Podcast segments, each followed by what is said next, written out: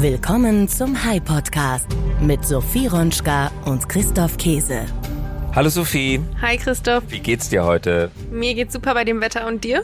Ich muss auch wirklich sagen, der Sommerausbruch hier, vor allen Dingen in Berlin, der ist wirklich beeindruckend. 30 Grad Mitte September.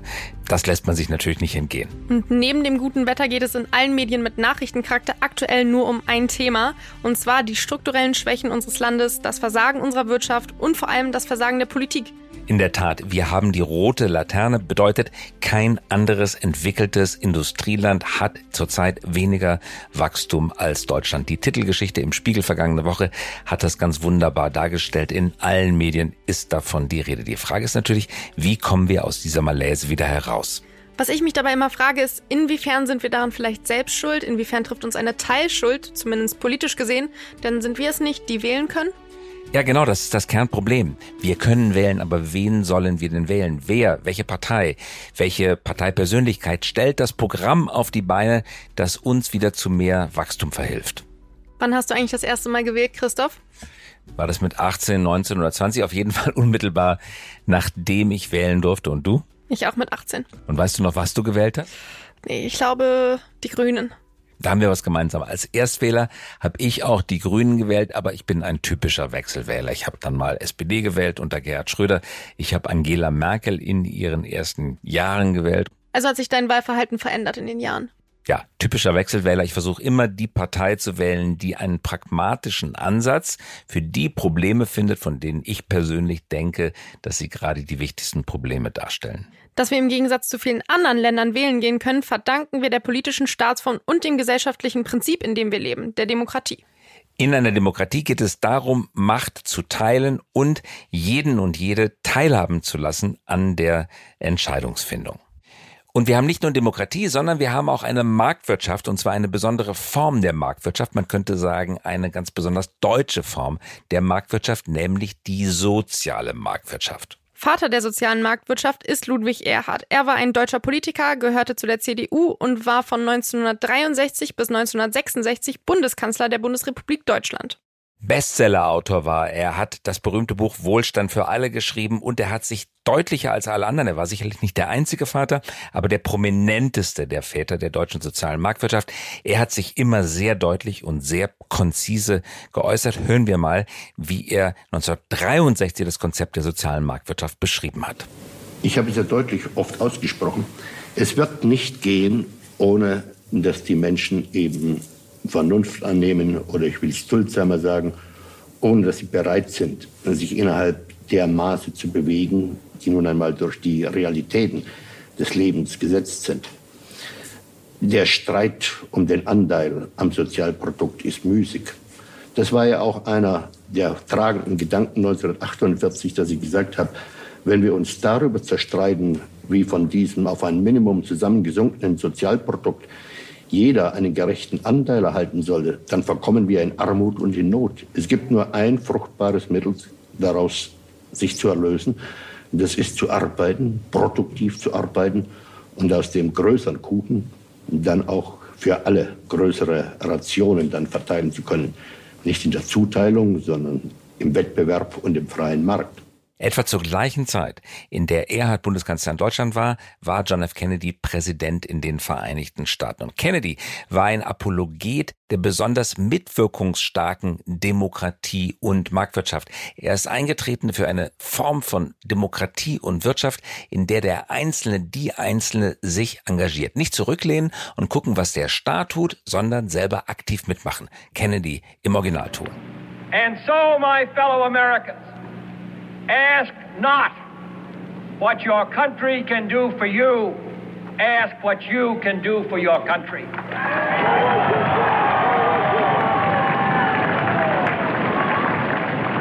My fellow citizens of the world, ask not what America will do for you, but what together we can do for the freedom of man. Was mir bei beiden gerade gehörten Aufnahmen auffällt, ist der Grundoptimismus, den beide haben. Ein Optimismus, der aktuell verschwunden scheint, oder? Also in Deutschland ist nicht viel Optimismus zu hören, in anderen Ländern deutlich mehr. Es geht aber genau darum, diesen Optimismus wieder zurückzugewinnen. Aber mit welchem Konzept? Um es mit den Worten unseres Gastes auszudrücken, Zitat Anfang, politisches Versagen hat das Vertrauen in die liberale Demokratie und in den Begriff der Wahrheit an sich untergraben.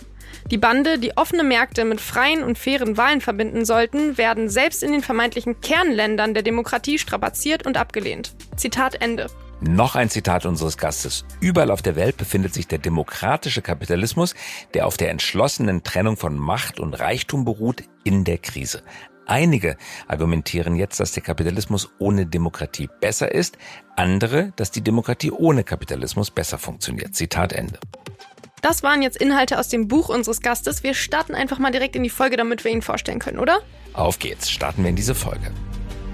Der High Podcast mit Sophie Ronschka und Christoph Käse. Unser Gast heute ist Martin Wolf. Martin ist britischer Ökonom, Journalist und Publizist. Als Mitherausgeber und Chefkommentator der Financial Times gilt er als einer der weltweit einflussreichsten Wirtschaftsjournalisten.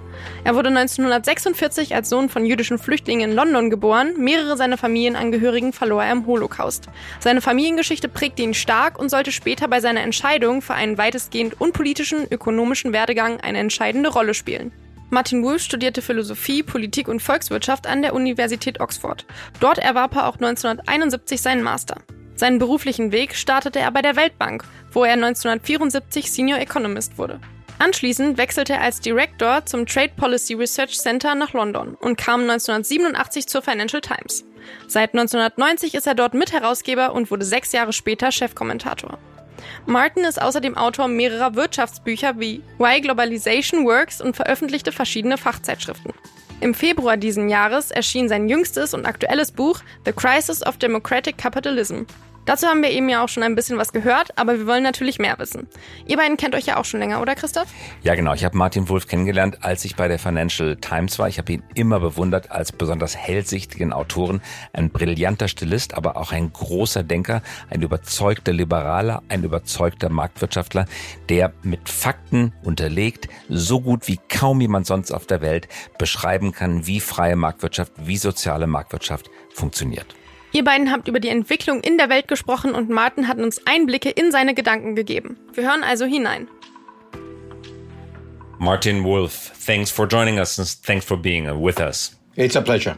For a very long time, you have been one of the most renowned economic journalists in the world. You still are. You wrote a host of books. Your newest book which came out in February, is about the crisis of democratic capitalism. It's also a very personal book where you tell your audience about your personal story, your family story, and your personal relationship to capitalism. Shall we start with you just trying to describe what capitalism in your understanding is?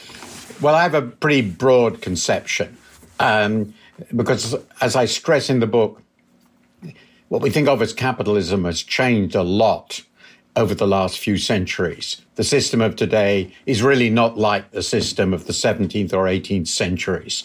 So, my basic view is capitalism is a system in which the market, uh, markets, and market transactions um, play a large role in uh, the economy. It is underpinned by a rule of law. Um, which may change over time, the details of the law, and indeed have and it allows people to start businesses, invest in businesses uh, freely to meet what they perceive as the needs and requirements of consumers of the markets more broadly. That is the essence of the system as I view it. And I think this is pretty close to the way Adam Smith viewed it. There also is the expression of a free market society. Here in Germany, we speak about social market democracy. Um, where would you draw the line between a free market society and capitalism? Well, that's, I think, a question, interestingly, that as you rightly point out, and for pretty obvious reasons, German intellectuals paid more attention to uh, than anybody else in the West. Uh, and indeed, they had prepared a lot of thought before the Bundesrepublik was created. And I, I think the ideas they had is, uh, as I understand them, um, that uh, it must be embedded uh, in law. that the, legal system is absolutely central to a capitalist economy, but that it is also extremely important to preserve competition, avoid monopolies uh, and the power of mo- monopolies over the economy. And of course, and this is perhaps a slightly wider view of it, but I believe some of the people who promote, propose social market economy thought this way.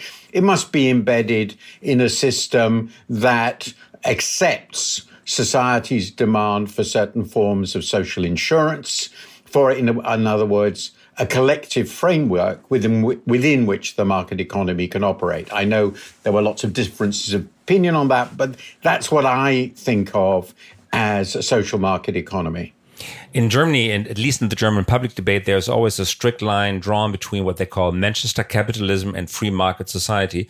Manchester capitalism portrayed as the pure accumulation of capital as much as uh, Mr. Engels and Mr. Marx have described it under the impression of really Manchester capitalism. Liverpool in those days, just 50 miles away or 50 kilometers away from Manchester used to be the biggest slave market in the world. Most of the southern uh, states of the United States were supplied with slaves from the Liverpool market. So that was also a sort, at least in these times, of capitalism, which based on the accumulation of capital and exploitation of labor.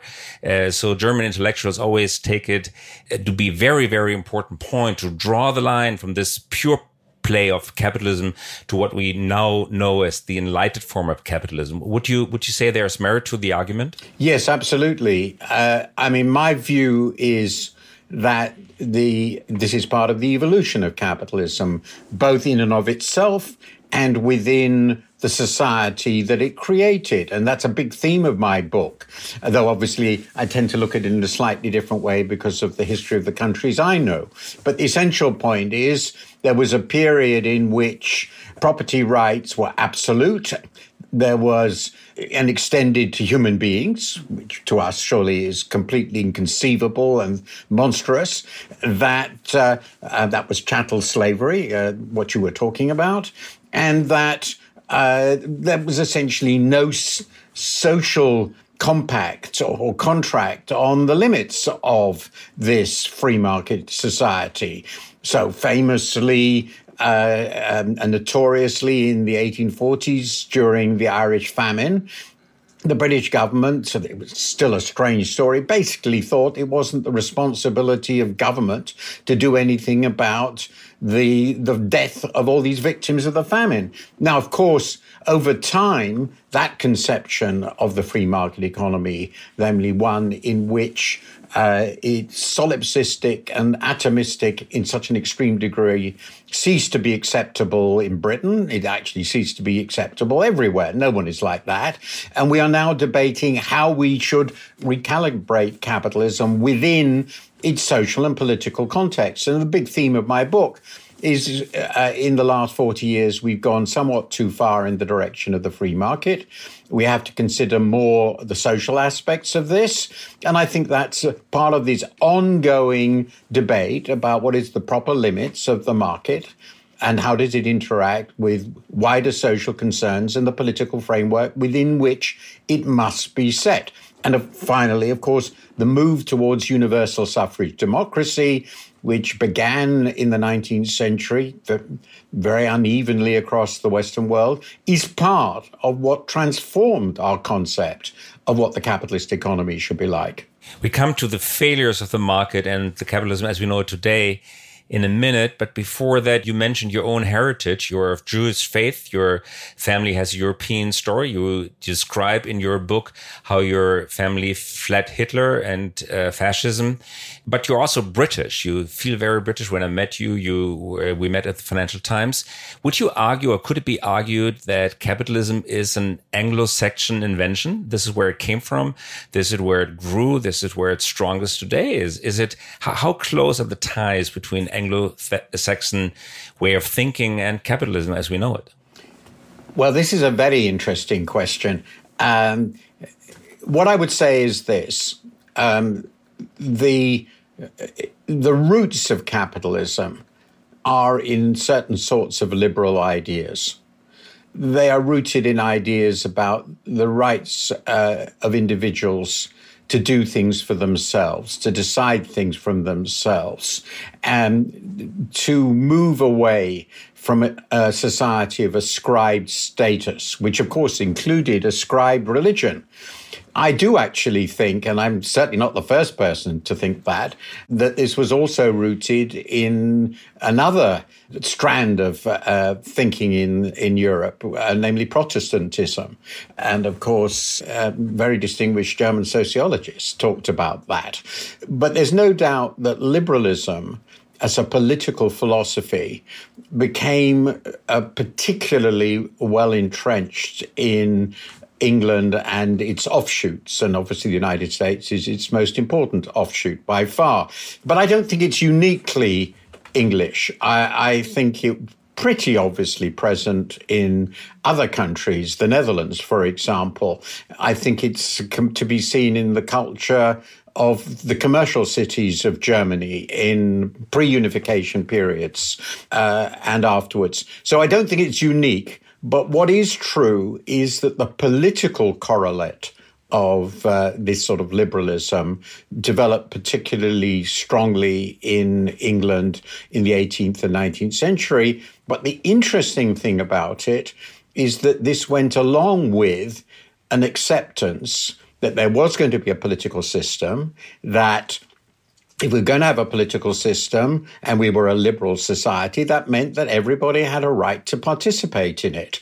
And so the push towards democracy went along with the birth of capitalism and pretty early, actually. It was there right at the beginning of the 19th century, very powerfully. So I think this liberal concept became both economic and social and political, and that we see it in its full flourishing today. I think it was always there in European countries, but there were other strands that were stronger, particularly monarchical mm. absolutism, the continued power ideologically and intellectually of the Catholic Church. These were issues that had sort of diminished in England as a result of the Reformation and above all of the Civil War. But I don't think it's uniquely English, and that's why I think the continental developments uh, in different ways parallel what's happened in uh, England and America. And what the English also added is the demand side of the equation. When you look at uh, Renaissance Italy, the city states like Siena and Florence, they were also democracies and they were very, very capitalistic, but it was all around supply side. So guilds were there to protect the manufacturers of leather goods, for example, and no competition was allowed. This was their understanding of good capitalism because it kept prices high. The English idea introduced the idea of demand side and supply having to jump to whatever the demand side demanded. So that's a very British idea, isn't it? Well, indeed. Adam Smith was very clear. He didn't like guilds this is a complicated set of issues uh, in the history of capitalism, and this form of cartelization, which is essentially what it was, has always been there. So, so it returns again and again for obvious reasons. Producers want to protect themselves. The English had this idea. Well, actually Scottish. Let's remember, Adam Smith was Scottish. True. But the uh, uh, was the idea that these constraints on trade, which, well, of course, part of uh, city life in in in the United Kingdom too. I mean, guilds were very powerful. Uh, you just need to go think of all the guild halls in the city of London. They're immense. They were immensely powerful institutions, but the the Scottish Enlightenment figures, particularly Adam Smith, of course, put forward the proposition that these constraints on trade would make goods too expensive. They would limit the size of the market. They would constrain innovation. And therefore, what we wanted was a fully, completely free market system in which anybody could enter, anybody could compete, and such restraints on trade were illegitimate. And the interesting point is those sets of ideas became immensely influential in England in the late 18th and in the 19th centuries and were, of course, imitated elsewhere in different ways because England was so successful at that time, Britain was so successful at that time. And then they created a backlash, but it wasn't a backlash towards guilds. It was more a backlash towards creating a regulatory state and what I suppose you would call a more social market economy. Um, I think mm. of this as sort of part of a whole series of debates and developments in the history of capitalism, uh, in which obviously the, the British and their offshoots have played a gigantic role. But I, I see this also as part of the debate in uh, the continent. And uh, because every society is different with different roots and different histories, people come to somewhat different conclusions on what is, in nonetheless, essentially a similar system.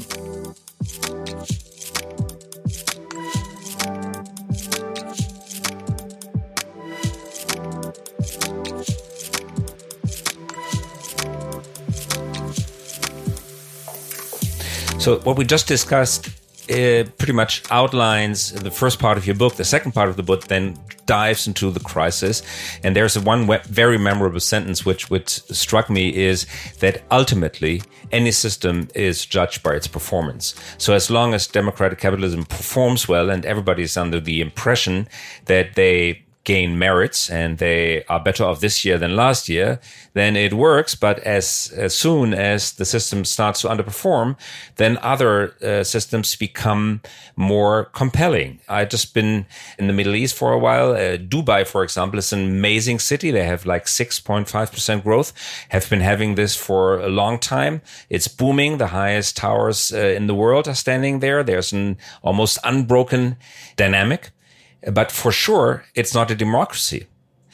People start to notice this, and uh, this creates the feeling of crisis. When did you, uh, in the years leading up to your book, when did you first notice that there is an imminent crisis happening with a democratic way of capitalism that you needed to write a book about? When did you see it first?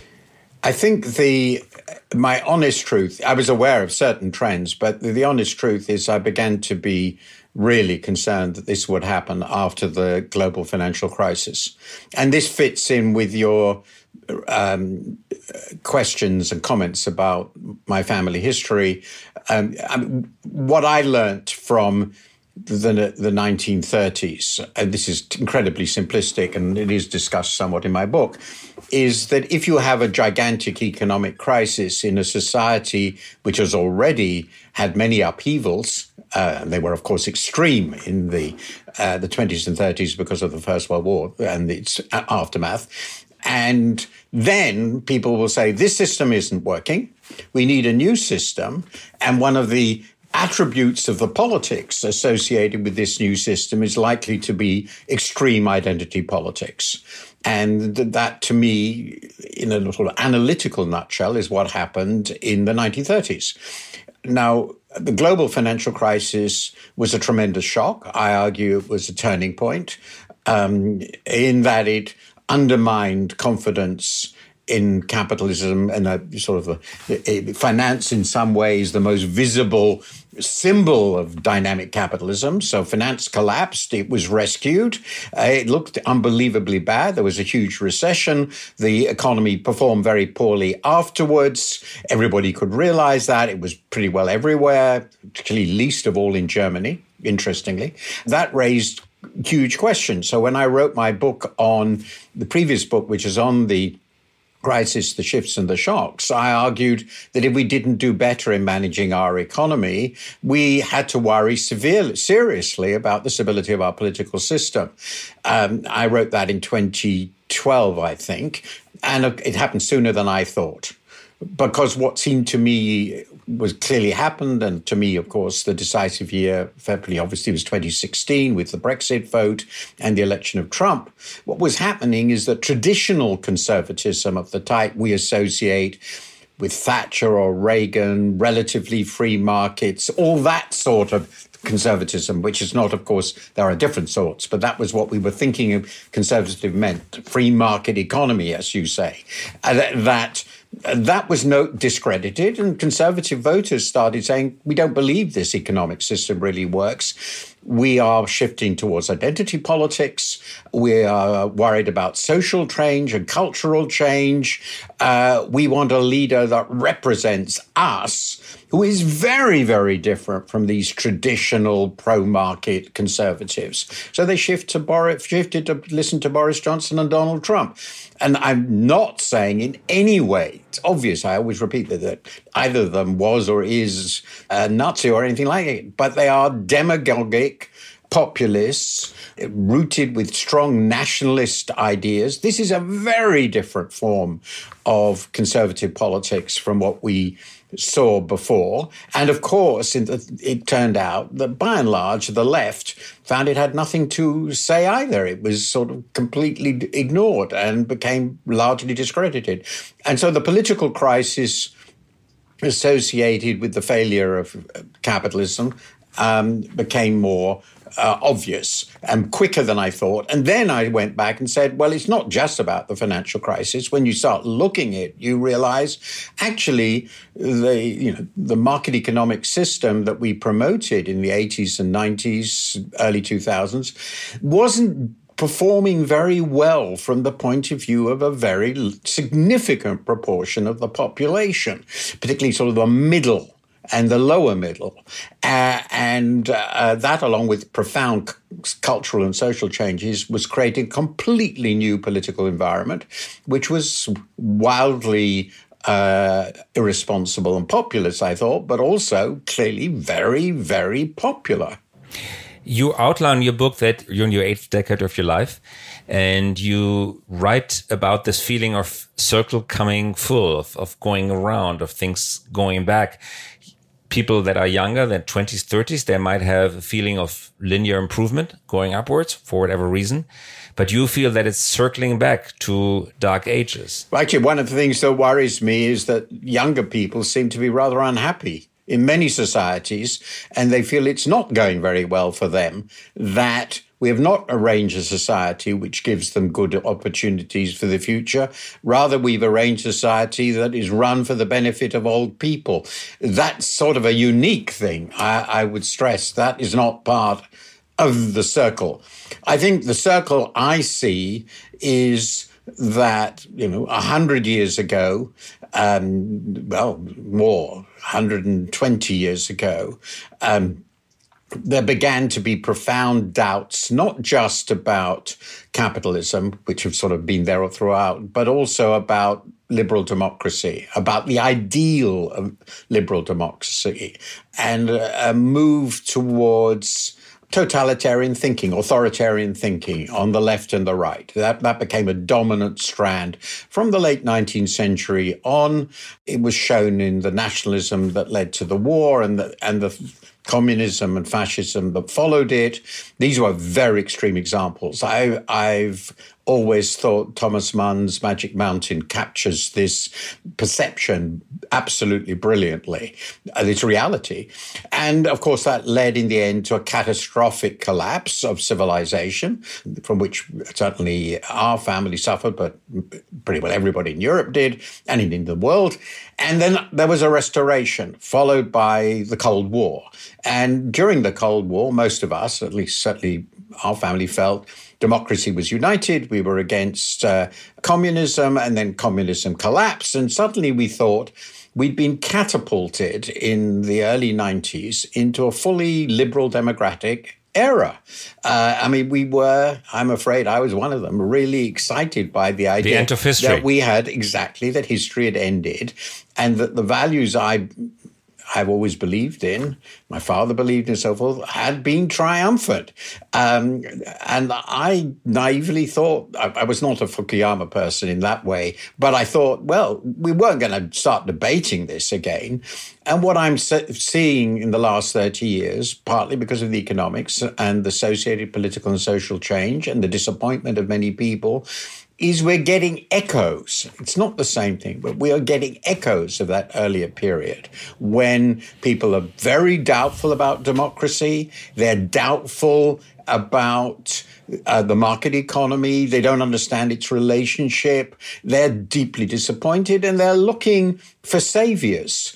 Now they're looking for some simple transformative trick like Brexit or like Trumpism that will suddenly solve all these problems. And at least if it won't solve the problem, it will allow them to get back at what they see as their enemy. So in this respect, I see a return to many of the big issues of 100 years ago a completely different context. Mm. And the question, obviously, is how well will our democratic and liberal systems survive these uh, this completely understandable disillusion?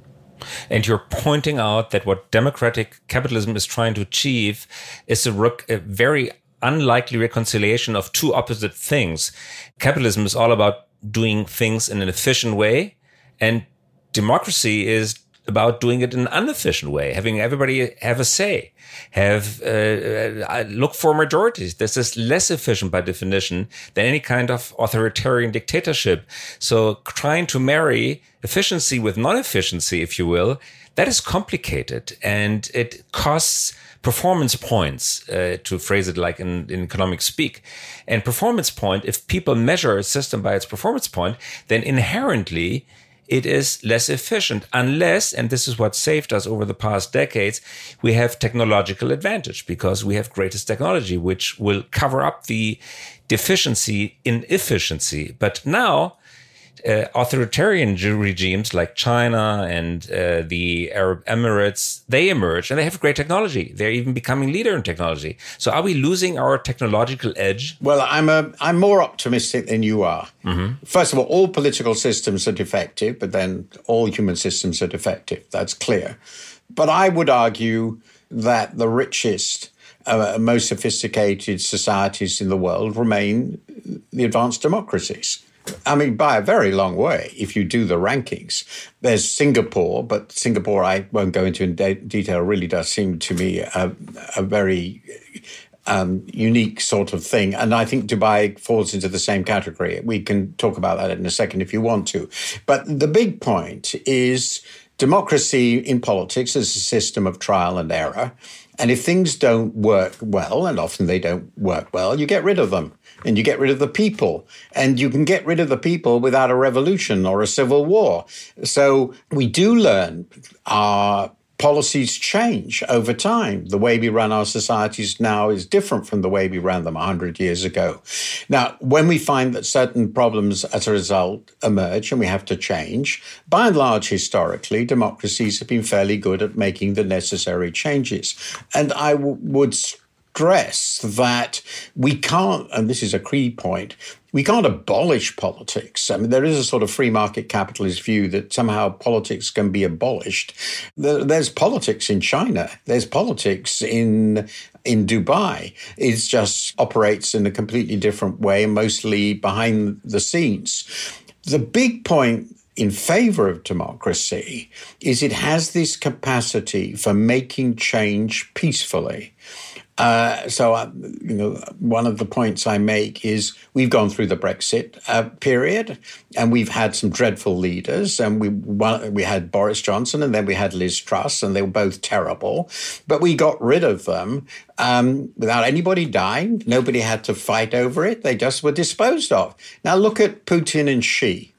Putin and Xi have both Xi Jinping have both made huge mistakes. Obviously, they have. You can do. I can go into detail. Uh, they've made huge mistakes. They can't be got rid of, and the mistakes they've made go on.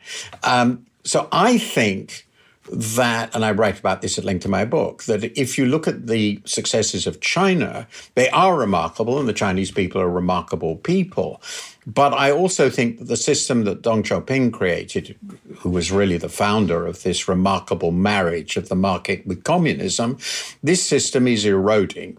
It's turning into one man rule, which is not how you ran it.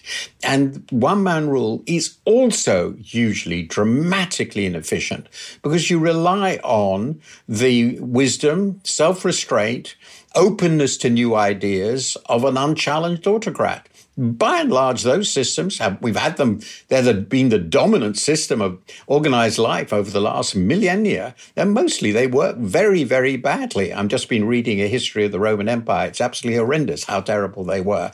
Now, I do think very small open countries like Dubai or Hong Kong uh, or Singapore, Hong Kong of old, with autocrats can work quite well because they know that the entire economy depends on attracting foreign investment, foreign technology, foreign skills. And if they change that, the economy will collapse. With bigger societies, with more complex politics, it's much more difficult to sustain such a system. And it is this capacity for change, which is both the dominant characteristic of capitalism, but I would argue also the, the dominant characteristic of do- democracy, which makes me feel that the primacy, the success of liberal democracy, market uh, capitalist democracy over the last 50, 60 years, and I would go further back, is not an accident. It remains the best uh, uh, system. And in the end, after all, which of us would really prefer to live in Xi Jinping's China to living in uh, the democracy where we can have this sort of discussion and no one is going to censor us? It's a strong argument. And once one follows this argument, then it becomes the most crucial point that the majority of the people in the democracy still subscribe to that system that is in their best interest because it happens to be very efficient, but not everybody sees this because you need a lot of education of background knowledge of historical understanding to see that's in your benefit. So people obviously in their masses have a tendency to vote for something or to choose something or a lead a system that is not in their best interest because they cannot really see what's in their best interest. So kind of keep this thing flying while uh, others are attacking it from all sides. That's the trick to uphold it. That is correct. Yes. Yeah, I mean, the point is you, and this is a key point of my book, you have to have leaders who are competent and trusted. And if you lose, if the leaders who are competent lose the trust of the people, they will select leaders whom they do trust, who are quite often terribly incompetent and demagogic. And Plato wrote about this two and a half thousand years ago, as I discovered when I was writing this book. Actually, I knew it before. And unfortunately, it is the Achilles heel of democracy. I mean, the Achilles heel of democracy is you end up voting in somebody who will destroy democracy. And that's uh, the story, after all, with Mussolini and Hitler. Yeah, they were voted for and even the uh, dictators uh, of Rome were voted for and supported by the Senate. Like most of them kept the Senate. Martin, to to to wrap it up, what kind of state of mind are you in? Are you optimistic or pessimistic, like on a scale to zero to ten, on capitalism and democracy? Where are you? Well, I think I'm neither. I'm a bit more cheerful about Britain at the moment. Uh, uh, I think the biggest question by far, there are two huge questions. The first and most important is what's going to happen in America. I think th- th- that's really the hinge. And the next election, possibly the election after that, but the next election could be decisive for the maintenance of stable democratic order in the United States, which is, of course, far and away the most important democracy in the world.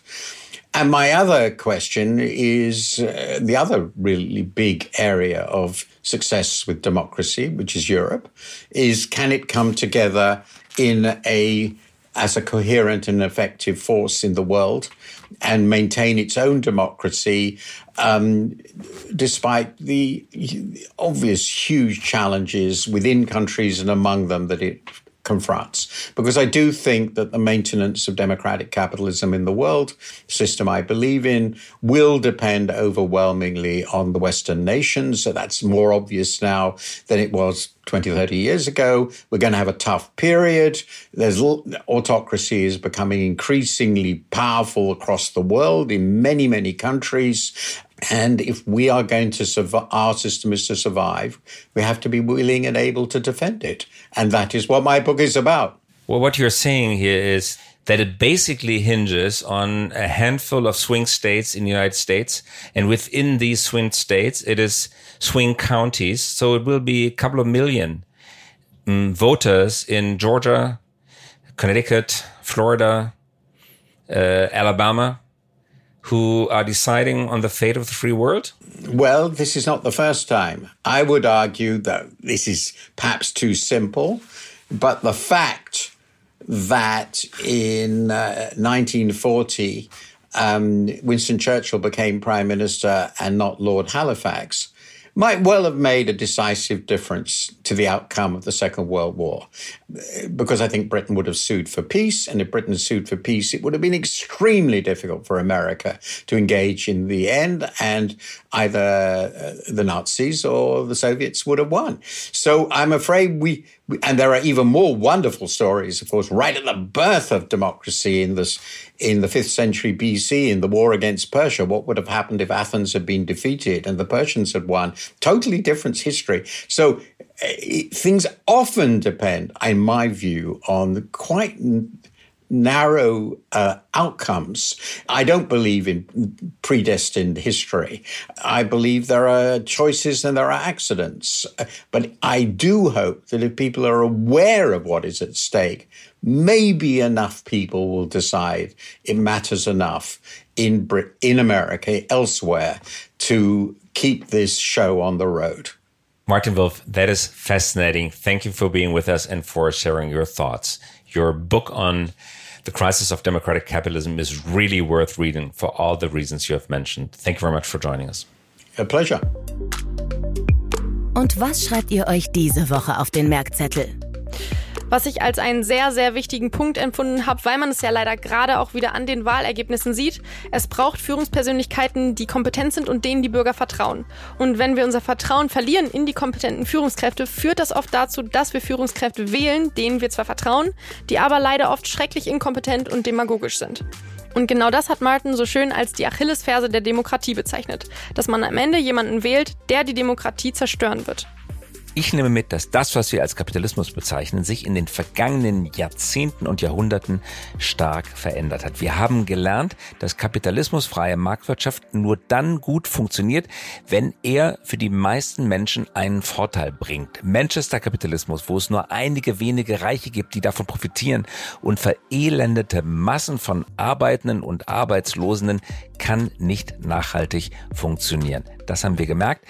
Kapitalismus muss ein partizipativer, empathischer Kapitalismus sein, dann kann er funktionieren. Und genau dieser partizipative, empathische Kapitalismus steht jetzt vor der wahrscheinlich größten Krise seiner Geschichte, mindestens aber der jüngeren Geschichte. Wir haben ein System zu verteidigen, das nach allen objektiven Kriterien denjenigen, die in ihm leben, den meisten Vorteil bringt, aber es nicht ganz augenscheinlich und augenfällig tut. Je komplexer und je schwieriger die Lage wird, je größer die Herausforderungen, desto mehr sind Menschen geneigt, sich für die ganz einfachen Scheinlösungen zu entscheiden, also wie du gerade gesagt hast, Sophie, den Kapitalismus zu zerstören. Er bringt objektiv die erfolgreichsten Ergebnisse, aber dafür muss man auch ein Stück an ihn glauben und man braucht ein Führungspotenzial, das Vertrauen nicht nur verdient und einfordert, sondern auch tatsächlich in der Lage ist, mit kompetentem Handeln dieses Vertrauen zu unterfüttern. Und das war's mit dem Hype Podcast für diese Woche. Ich finde, Martin Wulff ist ein faszinierender Autor, oder? Absolut. Ein Jammer, dass es sein Buch noch nicht auf Deutsch gibt. Ja, das hat er uns im Nachgespräch gesagt. Das Buch gibt es tatsächlich noch nicht auf Deutsch. Das sollte man ändern. Was meinst du? Ja, und es ist nicht nur das Buch, das es nicht auf Deutsch gibt, sondern auch seine anderen Bücher, Why Globalization Works und viele andere Bücher von ihm sind nicht auf Deutsch erschienen. Das muss sich irgendwie ändern. Dabei hat er uns gesagt, dass gerade für den deutschen Markt das Buch und sein Inhalt sehr, sehr relevant wären. Das sehen wir auch so, das ist so. Bis dahin gibt es den Hype Podcast und ich finde, wir sollten ihn mal nach Deutschland holen, oder? Für eine öffentliche Diskussion in Berlin, das wäre interessant. Das machen wir auf jeden Fall, gute Idee. Versprochen, okay? Versprochen. Das machen wir. Das war's tatsächlich mit dem Hype Podcast. Wir hören uns wieder in der kommenden Woche. Einen guten Start in den Tag. Schönen Tag. Ciao. Bis nächste Woche. Bis nächste Woche. Tschüss. Das war der Hype Podcast für diese Woche. Wenn Sie keine Folge verpassen möchten, immer dienstags um 5.55 Uhr kommen wir heraus. Versprochen. Mögen Sie uns? Dann abonnieren Sie uns jetzt oder hinterlassen Sie einen Like. Wir freuen uns über Anregungen, Kritik und Wünsche schreiben Sie uns gerne an podcast.hi.co. Nicht .com, sondern .co. Eine Produktion der Axel Springer High GmbH, einer führenden Beratung für Strategie und Umsetzung neuer Geschäftsmodelle. Wir engagieren uns leidenschaftlich für das Wachstum Ihres Unternehmens.